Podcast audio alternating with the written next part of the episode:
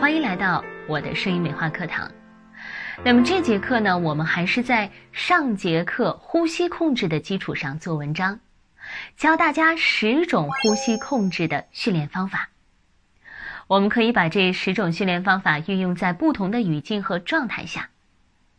上一节课啊，我就说过，这个气息训练是十分重要的。不论你是唱歌啊，还是朗诵，或者是演讲，气息的支撑是我们发声状态的根基，是基本功中的重中之重。那么接下来呢，我就来带领大家练习各种各样运用气息的方法。那么今天这节课，我们先来介绍五种方法。第一个方法，深吸气练习。深吸气练习呢，第一步要求我们的身体是完全放松的，我们从容的吸气，吸到哪里呢？吸到肺底，吸到小腹。好，不用想那么多，只需要从容的吸气，不是胸式呼吸，而是腹式呼吸，从容的吸气，不用去控制小腹。你会感觉到你的小腹渐渐的凸起，然后呼气，怎么样？小腹是不是又渐渐的回到了原位？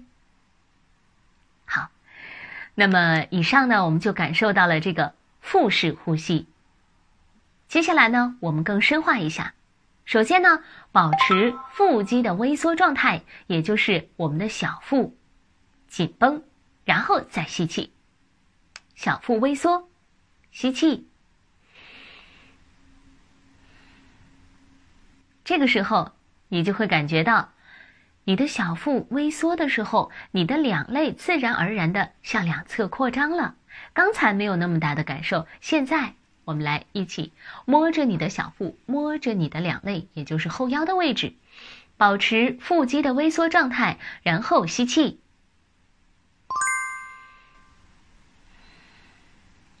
是不是感觉到你的手被你的两肋推开了呢？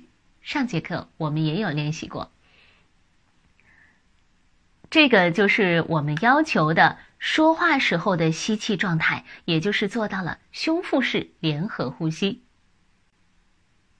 好，接下来我们再练习一组，我们吸气。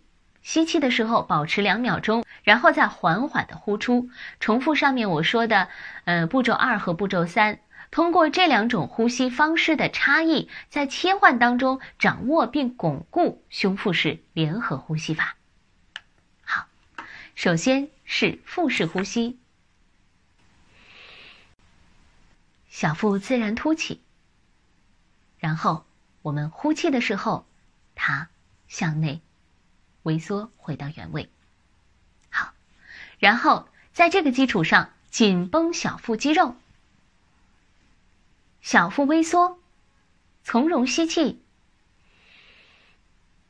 感受两肋向外扩张，好，这个就是第一个方法，在我们的小腹自然呼吸凸起的状态下，从而转换到小腹微缩。吸气时两肋打开的状态，用于巩固我们的胸腹式联合呼吸。完整课程添加主页微信。